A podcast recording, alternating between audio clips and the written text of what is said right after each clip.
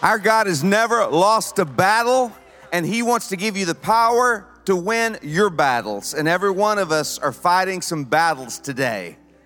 And I want you to know your God's not going to fail you now. So let's just pray and thank Him that He's here right now and He wants to give you a personal and powerful word.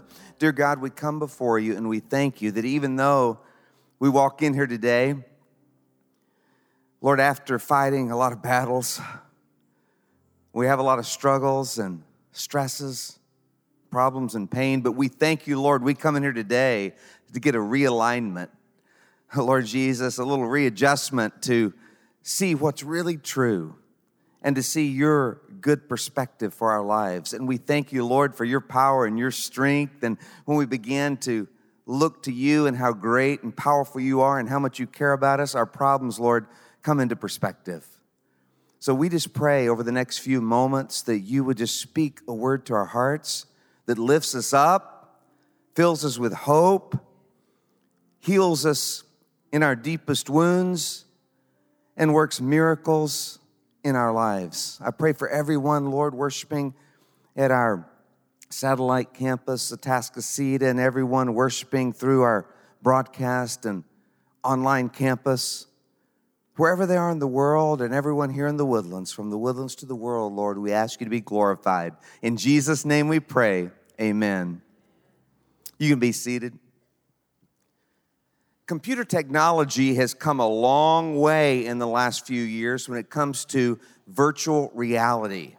And I know it's just the beginning. I can't even comprehend what's to come when it comes to virtual reality. One of my kids recently got some VR goggles and I tried it out. And when I put them on, I found myself on about a one foot wide beam, about 100 feet in the air. And it felt so real. When I started to walk across the beam, my heart started to race. My legs got real wobbly. I started to lose my balance. But I was brought back to reality when I heard a lot of laughter as my family was laughing at me, not with me. And then I took off the VR goggles and I came back to reality. And yes, VR is not reality, but the Bible teaches us that what you see and what I see is not complete reality either. For there's a whole unseen world that is very real, that goes on all around us that the human eye just can't see. Uh, there's a whole world that many times we're unaware of that we can't see with our physical eyes. There's a supernatural battle going on all around us. We just can't see it. It's God versus Satan, good versus evil, angels versus demons. It's this cosmic conflict that's going on all around us, and many times we're completely unaware of it. And some of the battles in your life are spiritual battles. Some of the struggles in your life are supernatural struggles. That's why we're starting a new series today that really is all about putting on our spiritual reality goggles so we can see the unseen war that's going on all around us and we can see God's power to win every battle. I'm calling the series Fight to the Finish because it seems at times like every day is a battle. Every day is a fight. And some of you are battling with doubt today. And some of you are battling with despair. Some of you are battling with conflict and disunity in your marriage relationship or your family. Some of you are battling with anxiety. Some of you are battling with depression. Some of you are battling with your finances. Some of you are battling at work. Some of you are battling with grief, and it's just a fight to stay standing each and every day.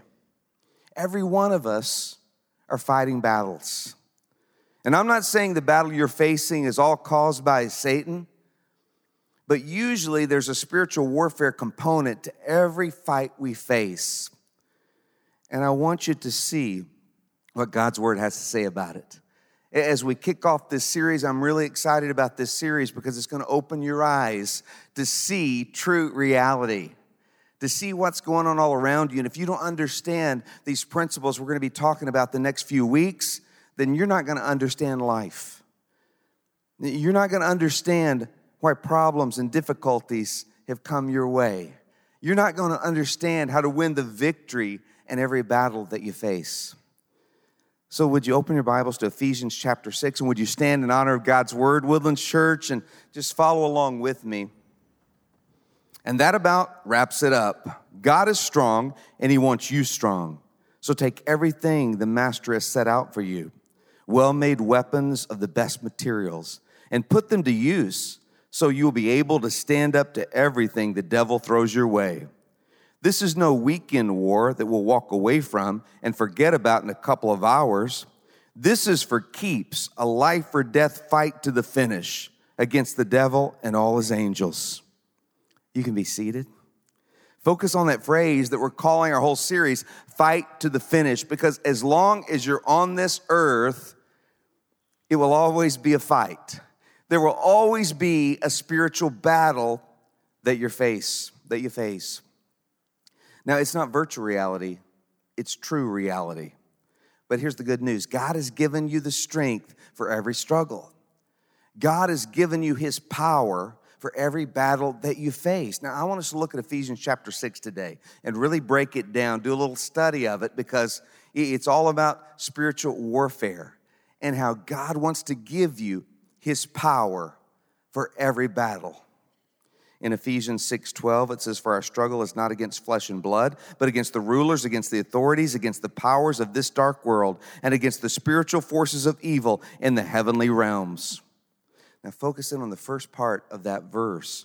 It says our struggle is not against flesh and blood. Now most of the time we think that our struggle our conflict is against another person.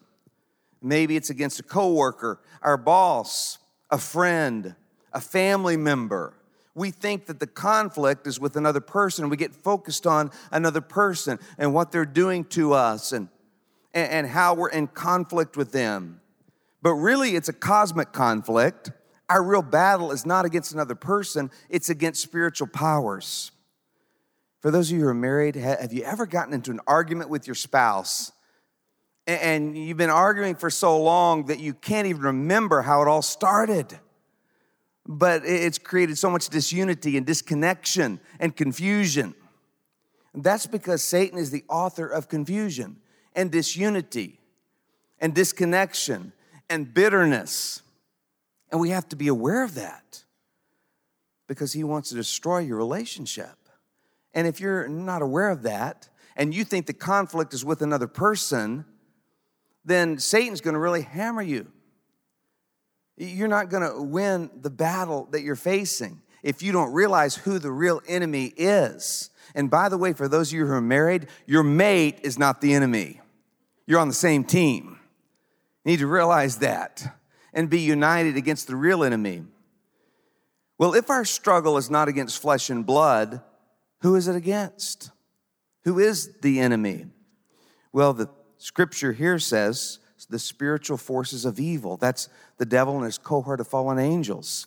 And by the way, next week we're going to talk about angels and demons. And I think you're going to be really encouraged to see how God uses his angels, his messengers, to watch over you and to protect you. It's going to be a really powerful message next week that'll encourage you and lift you up. Now, when it comes to spiritual warfare, there are two extremes that many Christ followers get stuck in. The first extreme is those Christ followers who feel like that Satan is behind every problem that comes their way. Uh, they feel like a demon is behind every struggle that they're facing. And they blame Satan for all their problems, struggles, and sins. But this takes the responsibility away from us and gives the devil more power than he really has. But the other extreme is where most Christ followers fall into. And that is they're totally oblivious to the spiritual battle that's going on all around them. And Satan is just having a field day, you know, really bringing destruction in their lives because they're not even aware of the spiritual battle. They go through each and every day fighting battles, not even aware of God's power to win the fight because they don't know who they're fighting against. You see, the devil doesn't run around in a red suit with horns and a pitchfork. No, the Bible says he's a beautiful angel of light that really started this whole cosmic clash in heaven. Look at it with me in Isaiah 14 12. This describes Satan. How you have fallen from heaven, morning star, son of the dawn. You've been cast down to the earth. You who once laid low the nations, you said in your heart, I will ascend to the heavens. I will raise my throne above the stars of God. I will sit enthroned on the mount of assembly, on the utmost heights of Zaphon. I will ascend above the tops of the clouds. I will make myself like the Most High, but you are brought down to the realm of the dead, to the depths of the pit. You see, Satan was this beautiful angel, this angel of light, this powerful and beautiful angel, but Satan had an eye problem. He said, I should be God. He was blinded by his pride and tried to be God. And that's really our basic problem as human beings. You know, we want to play God. We're blinded by our pride. We have an eye problem. I want to be God. Whenever you try to control something that's uncontrollable, you're really playing God. When you try to control all your circumstances, you're you're really playing God. When you try to control other people, you're playing God. When you try to control your image, you're playing God. When you try to control your pain by anesthetizing your pain, you're playing God. And, and so that's our oldest problem as well. We're, we're trying to play God because of our pride. And really, when you boil it all down, most relationship problems, most marriage problems come down to two people looking through a selfish lens, only seeing their perspective, only feeling their feelings rather than empathizing with the other person, never seeing the other person's perspective whatsoever out of pride, being blinded by pride. Really, it's just two people, two selfish people fighting for their way. That's what it comes down to. Now, Satan was a beautiful and powerful angel who wanted to be God. But then the scripture says, You have been cast down to the earth. Now, most people think the devil lives in hell, but no, he doesn't. No, one day he'll be cast into hell, but he doesn't want to be in hell. Hell was made for the devil and his fallen angels. But he's not in hell right now. God cast him down to the earth. And so he's here on this earth trying to cause destruction. Now, one day he'll be cast into hell, and one day his time on this earth will end, and the scripture says he knows that his time is short but he's not in hell yet. We need to be aware of that. Now, some people mistakenly think in this spiritual war, it's a battle between two gods a good God and an evil God, Satan. But that's not the case at all because it says that God cast Satan down, that God threw him out of heaven. And so we need to see there's only one God. God is all powerful, Satan has limited power. God is all present, Satan has limited presence. God has all knowledge, and Satan has limited knowledge. There's only one God, and it's not you, it's not me, it's not the enemy. There's only one God, and God is for you if you're a Christ follower. And God fights for you, and God wants you to be on His side because He is for you. Well, Satan's power is limited, but he does have power. So we need to be aware of that power. We need to be aware of who the real enemy is, and we need to be aware of the enemy's strategy. If you don't know what Satan's strategy is, and it's always been the same from the very beginning with Adam and Eve and with you and I today, his strategy has always been the same. If you know the enemy's strategy, then you can win the battle with God's power. In World War II, General Patton defeated General Rommel, the Desert Fox, in a really decisive battle in the desert. And later, Patton would say, I beat him because I read his own book. He had read General Rommel's book on tank warfare, and he knew the strategy of his enemy. We need to know the strategy of our enemy. And as I said, it's been the same, it's still the same. He always starts with deception. He always starts with trying to deceive us with a lie. In John 8 44, it says, From the very beginning, the devil was a murderer and has never been on the side of truth because there is no truth in him. When he tells a lie, he is only doing what is natural to him because he is a liar and the father of all lies. So he's the father of all lies, and he's always lying. And the first lie he'll tell you is he'll lie about who you are. He'll say, You're no good, you're worthless, God can never use you. Anytime a thought comes into your head that says, You're worthless, you can't do it right, you'll never get it right, you'll never be enough, you'll never have what it takes. Anytime you hear that in your mind, that's not you thinking it, that's the enemy putting that in your mind. That's the enemy who puts those thoughts into our minds. And sometimes there's a person, maybe a parent, maybe a teacher, someone along the way, maybe a friend, maybe a boss at one time says, You'll never amount to anything. You'll never make it. You'll never be worth it. And then those things get magnified by the enemy. He uses all of those things that happen to every one of us, and he starts filling our minds with lies about who we are. And then he'll lie that you're the only one.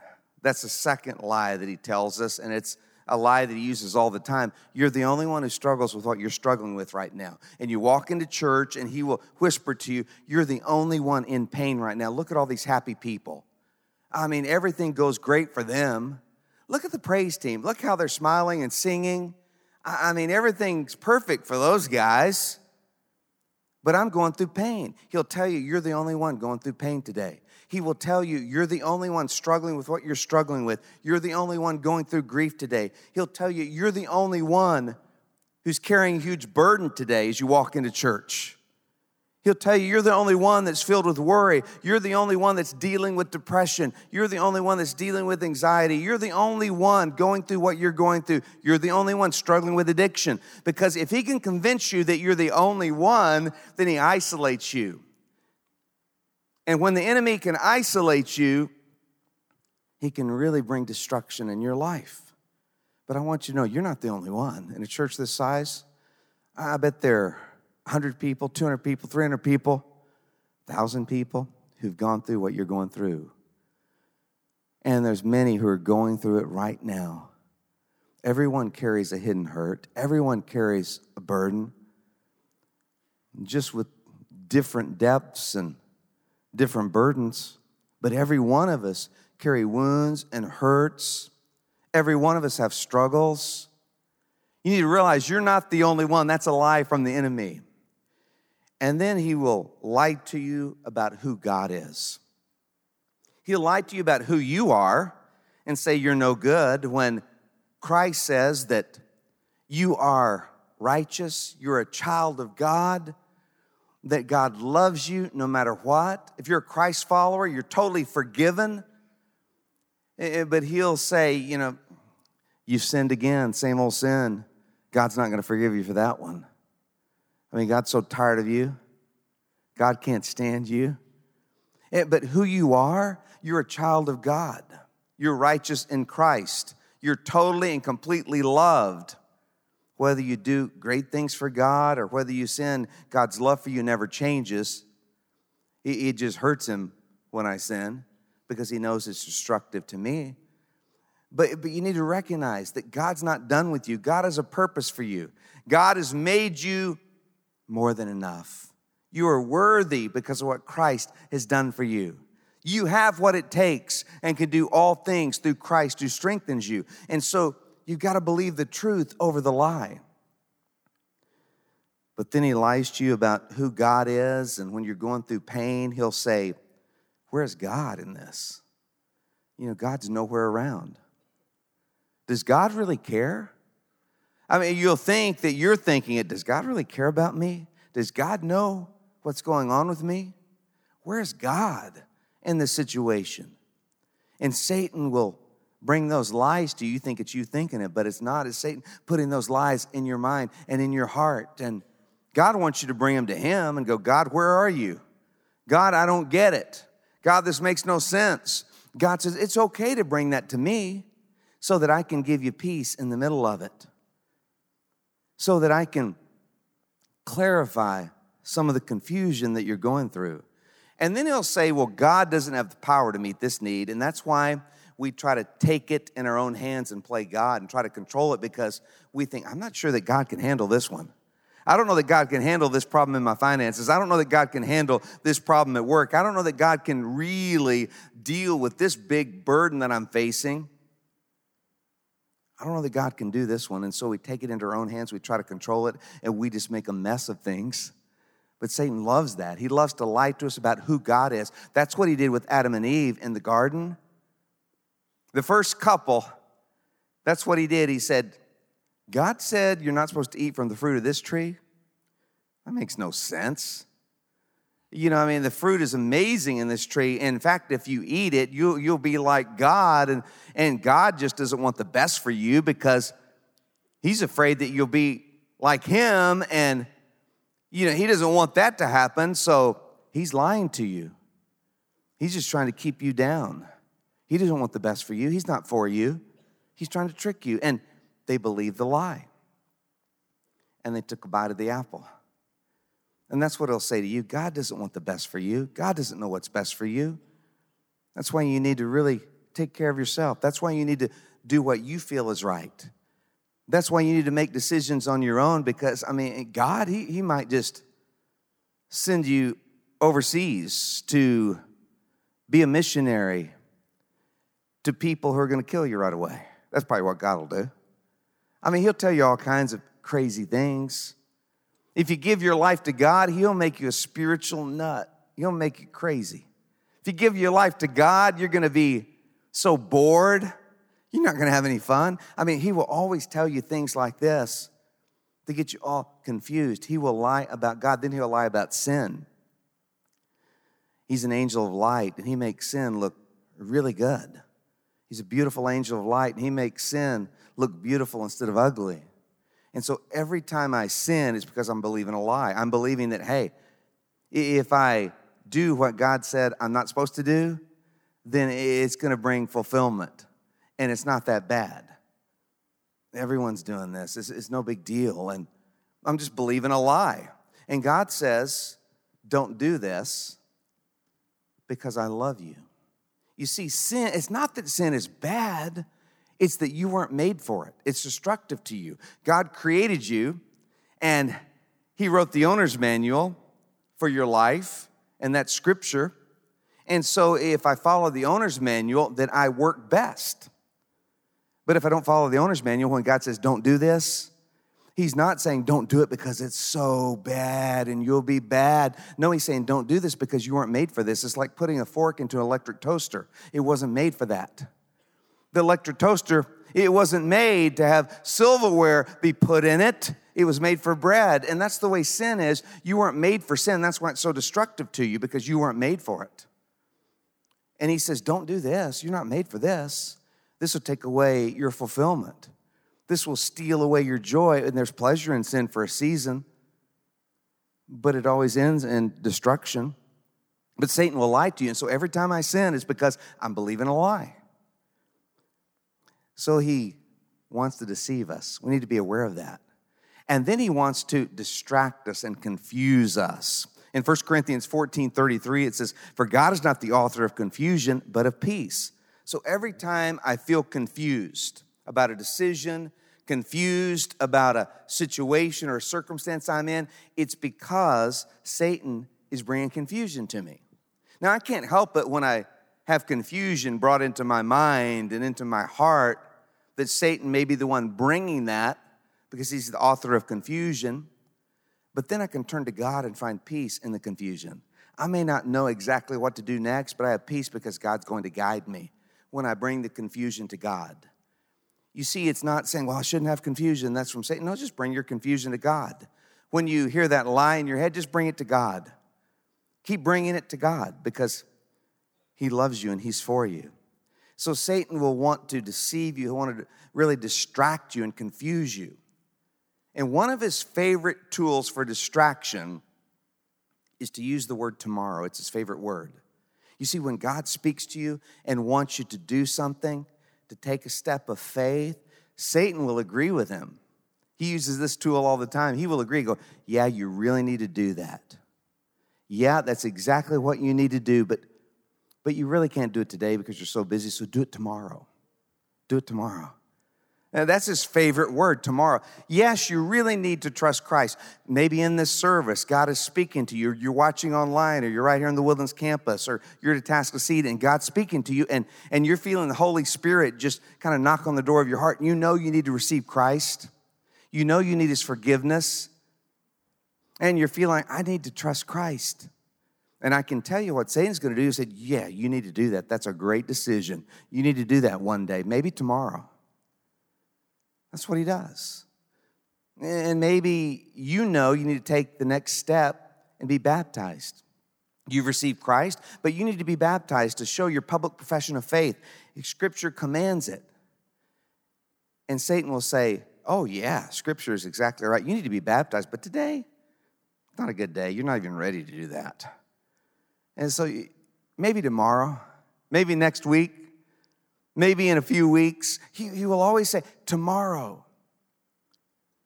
Oh, yeah, I know I need to tithe. I feel like I really need to tithe. And Satan go, Yeah, you do. It's in Scripture, and, and God's going to bless you.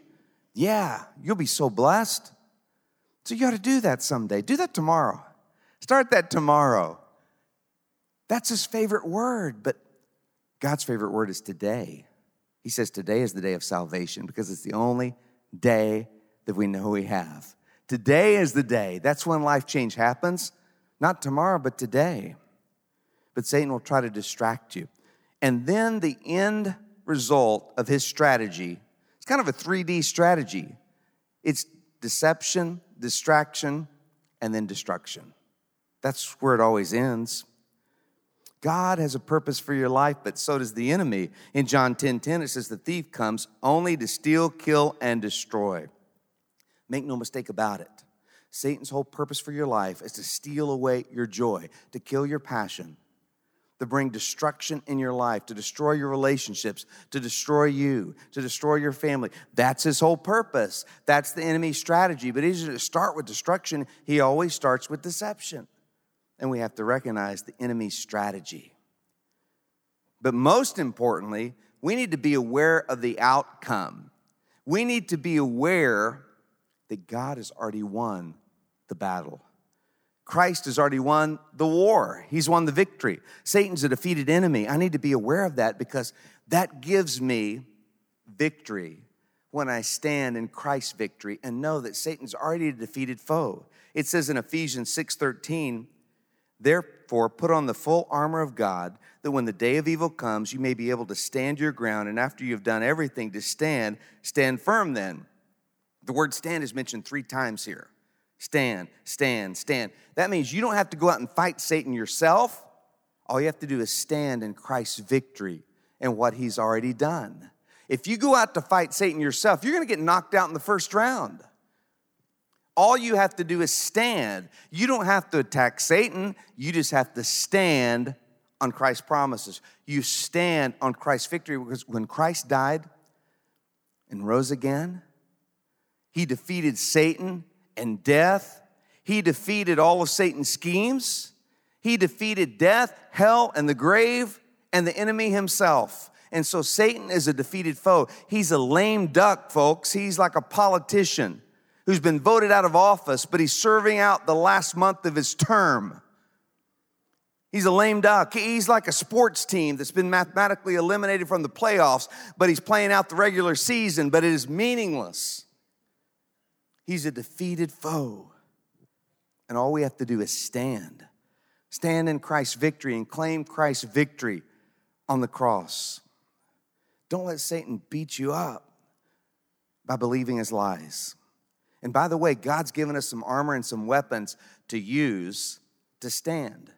As we stand against Satan, God has given us everything that we need all the armor, all the weapons we need to win the fight that we're fighting right now. But it reminds me of some of those video games where, you know, you're trying to fight the enemy or the monsters or whatever they may be, the trolls, whatever it may be. And, and so, all along the way, you collect the weapons and the armor that you need to fight the next enemy. It reminds me that of what we do as Christ followers. We've collected all these weapons. Really, God has given us all these weapons and all this armor to protect us, but we're not even aware of it. It's like you've got all these built up in the video game, but then you fight the enemy without using any of them because you've forgotten that you have them. And so, what are the weapons that God has given us? What is the armor He's given us? Well, look at the next verse. Ephesians 6:14 says, "Stand firm then with the belt of truth buckled around your waist, with the breastplate of righteousness in place."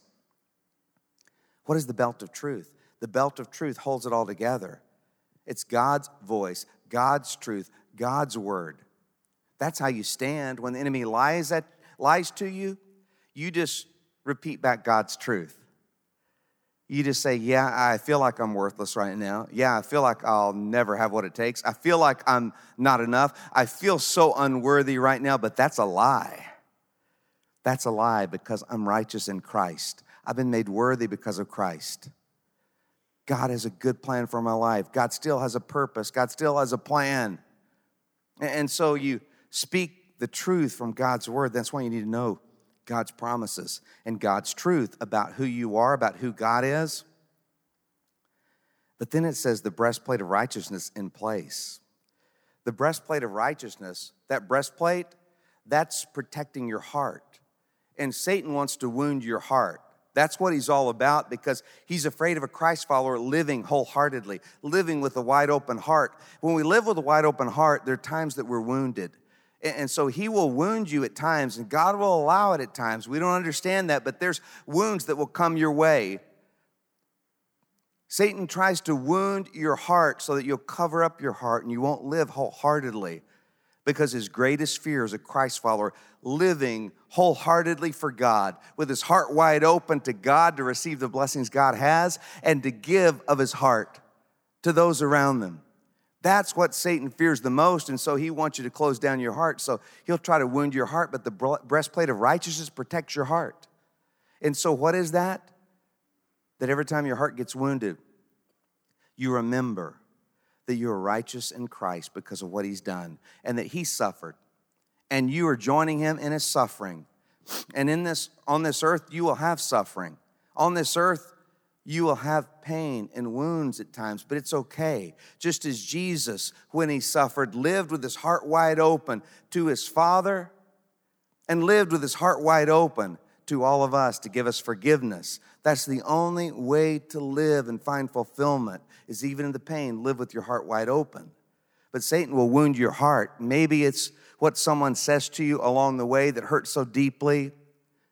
And maybe it's rejection that you've been rejected by someone. Maybe it's failure, but He will wound your heart so that you want to cover up your heart and not live from your heart. But you got the breastplate of righteousness. You are righteous in Christ. And every time your heart is wounded, open it up to Him. And as you open it up to Him, He'll help you open it up to others. You'll receive the blessings that He gives you, and you'll be able to bless, bless others. But then let's go on. In Ephesians 6:15 it says, "With your feet fitted with the readiness that comes from the gospel of peace. In addition to all this, take up the shield of faith with which you can extinguish all the flaming arrows of the evil one. Take the helmet of salvation and the sword of the spirit, which is the word of God." It says with your feet fitted with the readiness of the gospel of peace. That is, are you ready to walk across the room to share the gospel with someone? Are you ready? Do you really know the gospel? that you've received as a Christ follower? Are you ready to walk across the street to invite your neighbor to our Easter services? Or, or just walk across the field to invite a friend at the ball game that your kids are playing at to come to church this Easter and, and experience the gospel of peace. Our feet should be ready. We should always be ready and always looking for that opportunity. And then it goes on to say, Take up the shield of faith with which you can extinguish all the flaming arrows of the evil one. You see, Satan is always shooting these flaming arrows at us. And what we have to do is take up the shield of faith. And the shield of faith doesn't mean you have great faith, it means that you have mustard seed faith placed in a great God. You see, faith is worthless if it's just faith and that's it, or if it's faith in yourself, or if it's faith in someone else, they'll let you down. faith is only as good as the object it's placed in. And so if you place your faith in anything other than Christ, then you'll be let down. But when you place your faith, as small as it may be, all in Christ, you have the shield of faith that protects you from Satan's fiery arrows that are coming at you all the time. And every once in a while, God will open up that protective hedge, that shield of faith, and allow one of those flaming arrows to come in and wound you. And we don't understand all the reasons why God allows those things, but we know through faith, whether we feel it or not, that when one of those hits us, we know it's for God's glory and our ultimate good. We may not understand it all till we get to heaven, but that shield of faith, just keep placing a little bit of faith. And your faith may be really imperfect and really small. That's okay. Just place it all in Him. Place it all in Christ, and He'll never let you down. And then it says, take the helmet of salvation and the sword of the Spirit, which is the Word of God. The helmet of salvation, it goes around your head to protect you from Satan's lies. The helmet of salvation is that Christ has saved you, that He has given you a new heart, that He has given you a ticket to heaven that cannot be revoked. And you keep that helmet of salvation on to protect your mind. And then you have the sword of the Spirit, which is the Word of God. That's how you destroy those lies by studying God's word, by doing what you're doing right now, by memorizing God's promises. So when you don't feel it, you stand anyway in faith. And then let's go to the next thing. Ephesians 6:18. And pray in the spirit on all occasions with all kinds of prayers and requests. With this in mind, be alert and always keep on praying for all the Lord's people. And so prayer is the key. That many times we're trying to solve a problem, we're trying to change a circumstance, we're trying to fix a situation, when what we need to do is get on our knees and pray. Because God's hand is moved by the prayers of his people. This church is bathed in prayer. People ask us, What is the secret to Woodlands Church? It's prayer. This church was started in prayer. We had this prayer fountain at the center of the property at the Woodlands campus. We have a prayer fountain at our Atascocita campus. Why? because it's bathed in prayer. Our pastors, starting this week, will pray every day. We'll all gather for 30 minutes and we will pray for Easter. We'll pray for God's blessings for you and on your life and your family. And we'll pray for all those coming to Easter that their life will be changed, their eternal destiny will be changed. And we pray for you and we pray against what the enemy wants. And we pray for you. This church is bathed in prayer. Prayer is the secret. The problem is, many times I try to do something for God when I need to pray and watch God do something. Did you know that prayer's hard? Some of you know that because you've tried it. Others of you, you never pray, so you don't know that it's hard. What I mean by that is Satan would rather you do just about anything but pray. And so he's like, he's cool with you trying to do things for God. He's cool with you trying to go out and change the world in some way. He's cool with you getting involved in different things that look like it's going to make a big difference. But when you pray, he'll try to distract you. He'll do just about anything to keep you from praying. And you'll think, I'm just too busy to pray. No, you're too busy not to pray. And then maybe you'll see some Christ follower who gets up at 3 a.m. and prays for five hours a day. And you go, man, that discourages me. I feel like a, a worm, you know, in God's eyes. But that's because they have the gift of prayer. Don't let that bother you. Just get on your knees, 10 minutes, 15 minutes, pray for your family. Husbands, dads, the way you fight in this battle is you get on your knees and you fight like a man and you pray for your family and you lift up God's name and you pray for the people around you and you fight. That's how we fight this battle. That's how we join God in the victory. We stand and we kneel and we pray. And look at Luke 10 19. Jesus said, And I have given you authority over all the power of the enemy, and to walk among serpents and scorpions, and to crush them. Nothing shall injure you. Christ, who's won the victory, has given us authority over the enemy. Isn't that amazing? And so We can bind Satan in Jesus' name. You can pray, Lord Jesus Christ, in your name, bind Satan from having anything to do with this situation in my life, with my family. Uh, bind Satan from this decision that we're trying to make. Just keep him out of it in your name, Jesus. And then you can speak directly to the enemy. Did you know that? Don't bow your head and pray. Just open your eyes and speak directly. When you feel the enemy attacking, just say, Satan, in Jesus' name, I command you to get away from this situation because I stand on the promises of God. I stand in Jesus' name, and in his victory, you're a defeated foe. You know, Martin Luther, who started the whole Reformation, after the dark in the dark ages when all the priests were taking money to forgive people of their sins, which makes no sense, and they wouldn't allow any parishioners to read God's word. They said, We're the only ones who can do it. We're the only ones spiritual enough. And then Martin Luther came along and said, Salvation is by faith, like the scripture says, faith in Him. And every one of us are priests of God because of what Christ has done. We can go directly to God ourselves, we don't have to go through another person. And do you think the enemy was after him? Yeah. And there was a time when Martin Luther was sleeping at night and he felt this oppression from the enemy and he looked up and there was Satan himself. And Martin Luther said, Oh, it's just you, and went back to bed. That's because he knew he stood in the victory of Jesus Christ. He stood on God's promises and he knew that he lived in victory because of what Christ has done. And you can stand in Christ's victory because of this next verse, John 19 30. Jesus was on the cross, and it says, when he received the drink, Jesus said, It is finished. And with that, he bowed his head and gave up his spirit.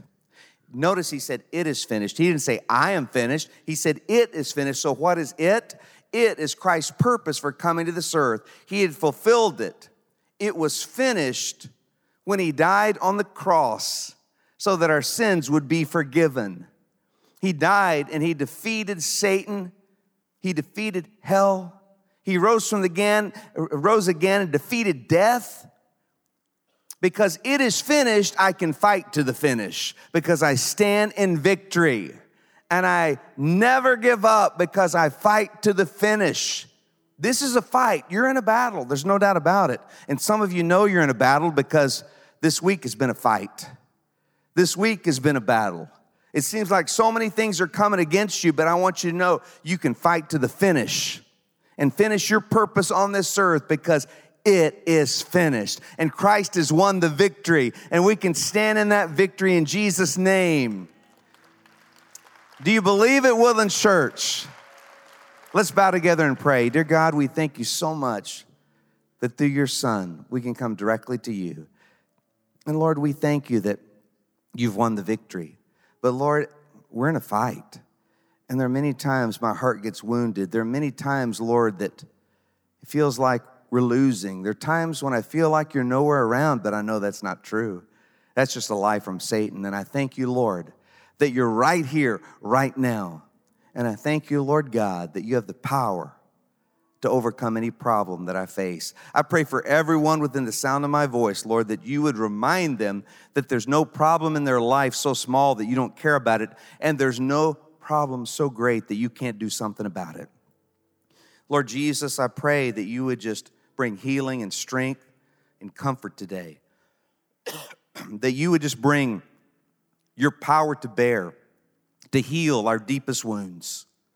And Lord, I pray for those who've never received you that they would receive you right now and say, Jesus Christ, I need you to forgive me of my sins and take me to heaven one day. Come into my life and be the Lord of my life. In Jesus' name, amen.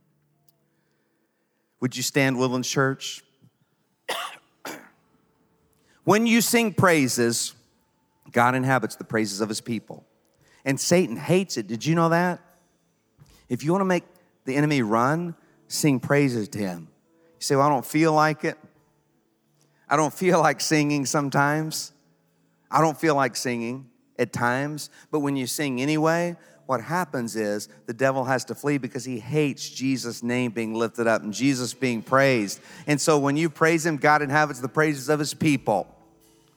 And I want you to know that maybe you don't feel God's presence today. Maybe you don't see what God is doing in your life today. Maybe all you feel is confusion and pain and hurt. That doesn't mean that God has left you. That means God is closer to you than ever before, even when you can't feel Him. You can sing in faith and experience God's presence and God's healing and God's strength and God's comfort to you. For He has never failed you yet. He's never failed me yet. Great is His faithfulness. He has never failed me yet, and He's not to start now. I'm still in His hands. Great is His faithfulness and He will do it again. Do you believe that? Let's sing it to Him with all our hearts. Hey, church. Thanks for listening to the Woodlands Church with Kerry Shook podcast. By listening, we hope that you're encouraged wherever you are. If you haven't already, we'd love for you to subscribe to our podcast so that you can get the latest messages each week. For more information on Woodlands Church, check out the description for a link to our website and how to connect with us.